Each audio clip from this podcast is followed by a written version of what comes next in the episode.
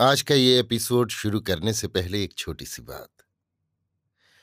क्या आप भी अपना पॉडकास्ट बनाने की सोच रहे हैं? तो एंकर ट्राई कीजिए। ये पॉडकास्ट बनाने का सबसे आसान तरीका है। नंबर एक, ये फ्री है। नंबर दो, इसमें कई सारे ऐसे टूल्स हैं जो आपको अपने फ़ोन और कंप्यूटर पर रिकॉर्ड और एडिट करने की फैसिलिटी देते हैं। नंबर तीन आप अपने पॉडकास्ट को डिस्ट्रीब्यूट भी कर सकते हैं, जिससे इसे स्पॉटिफाई और दूसरे प्लेटफॉर्म पर सुना जा सके। तो डाउनलोड कीजिए फ्री एंकर ऐप या विज़िट कीजिए एंकर डॉट एफ़ पर अपना पॉडकास्ट स्टार्ट करने के लिए। ये तो थी एक छोटी सी जानकारी, और अब शुरू करते हैं एपिसोड का सिलसिला। तो आज के एपिसोड में लीजिए सुनिए आचार्य चतुर्सेन शास्त्री के लिखे उपन्यास सोमनाथ के तिरासीवें भाग, धर्मानुशासन को मेरी यानी समीर गोस्वामी की आवाज़ में। रत्न मंडप की पौर पर दामोदर मेहता उसी प्रकार अचल भाव से निष्पन्द खड़े रहे। वे सोच रहे थे, दासी पुत्र के शौर्य पराक्रम, विनय और उच्चाशयता की बात। कुछ ही क्षणों में उन्हें प्रतीत हो गया कि सिंहद्वार का पतन हो गया और अमीर की सेना अंतरायण में धसी चली आ रही है।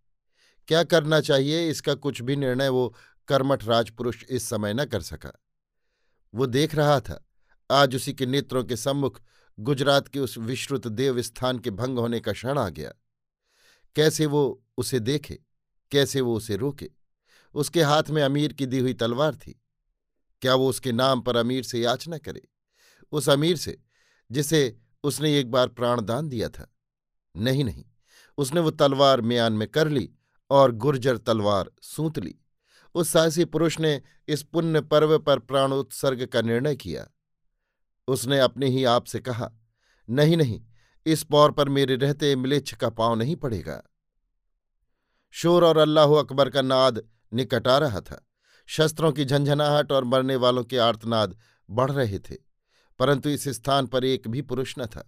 सामने गर्द उड़ती आ रही थी। और कुछ ही क्षणों में शत्रु इस भूमि की रजकण को रक्त रंजित करने आ पहुँचेंगे, ये वो जानता था। दामू मेहता एक पौर नीचे उतरे। इसी समय किसी ने पीछे से उन्हें छुआ। उलट कर देखा तो गंग सर्वज्ञ। वही शांत मुद्रा, वही अचल धैर्य। सर्वज्ञ ने करुण नेत्रों से गुजरात के मंत्री को देखा और स्थिर स्वर से कहा आपुत्र उस वाचाल राजपुरुष के मुँह से एक शब्द भी न निकला। उसने आँखों में आँसू भरकर गंग की गंभीर मुद्रा देखी और चुपचाप बालक की भांति उनके पीछे पीछे हो लिया।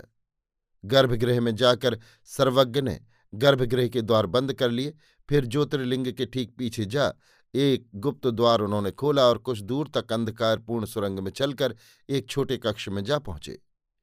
कक्ष में महाराज भीमदेव और चौलुक्य के शरीर भूमि में पड़े थे। बालूकराय शोक संतप्त चुपचाप खड़े थे। नंगी तलवार उनके हाथ में थी। उनकी तलवार और शरीर पर लगा रक्त सूख गया था। पास ही में गंगा स्तब्ध, निश्चल खड़ी थी। गंग ने शांत वाणी से कहा, पुत्र, चौलुक तो कैलाशवासी हुए, परंतु महाराज सेनापति केवल मूर्छित हैं। उनकी रक्षा का भार मैं तुम्हें सौंपता हूँ। पुत्र, गुजरात के गौरव की रक्षा करने को ही भीमदेव जीवित रहें। ऐसा ही देवादेश है।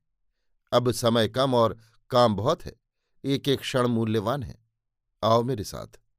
ये कहकर सर्वज्ञ ने अनायासी महाराज भीमदेव का शरीर अपने बलिष्ठ हाथों से कंधे पर उठा लिया। बालुक ने बाधा देकर कहा, गुरुदेव, ये क्या? यदि ऐसा ही है तो वो भार मुझे दीजिए। नहीं पुत्र, तुम्हारी भुजाओं पर तलवार का भार है, वही रहे। ये मेरा धर्मानुशासन है, बाधा मत दो। अपनी तलवार ले, सावधानी से मेरे पीछे आओ।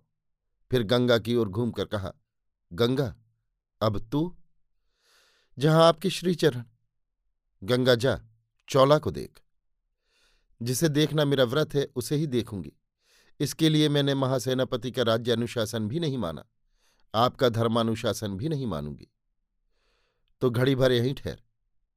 मैं अभी आता हूँ। तब चौलुक्य के शरीर की व्यवस्था करेंगे। गुरुदेव रुके नहीं। मूर्छित महाराज भीमदेव का अंग कंधे पर लाद कर उस अंधेरी गुहा में बढ़ चले। पीछे नंगी तलवार हाथ में लिए दामोदर मेहता और बालूका राय चले। वे चलते चले गए। धीरे धीरे अंधकार कम होने लगा और वे उन्मुक्त आकाश के नीचे आ खड़े हुए। सामने समुद्र हिलोरे ले रहा था। नौका तैयार थी। महाराज भीमदेव का शरीर नौका पर रख उन्होंने बालूका राय और मेहता को भी नौका पर चढ़ाकर कहा, पुत्रो, आशीर्वाद देता हूँ। सुखी हो। ये प्रवाहण खड़ा है। जितना शीघ्र हो गंदावा दुर्ग पहुँच जाओ। महाराज की रक्षा करना। जाओ, तुम्हारा कल्याण हो। सर्वज्ञ एक बारगी ही पीछे लौटकर तेज़ी से उस अंध गुहा में घुस गए। दोनों राजपुरुषों ने उन्हें हाथ जोड़कर प्रणाम किया और उनकी नाव प्रवाहन की ओर बह चली। अभी आप सुन रहे थे आचार्य चतुर्सेन शास्त्री के लिखे उपन्यास, सोमनाथ के तिरासीवें भाग, धर्मानुशासन को मेरी यानी समीर गोस्वामी की आवाज़ में।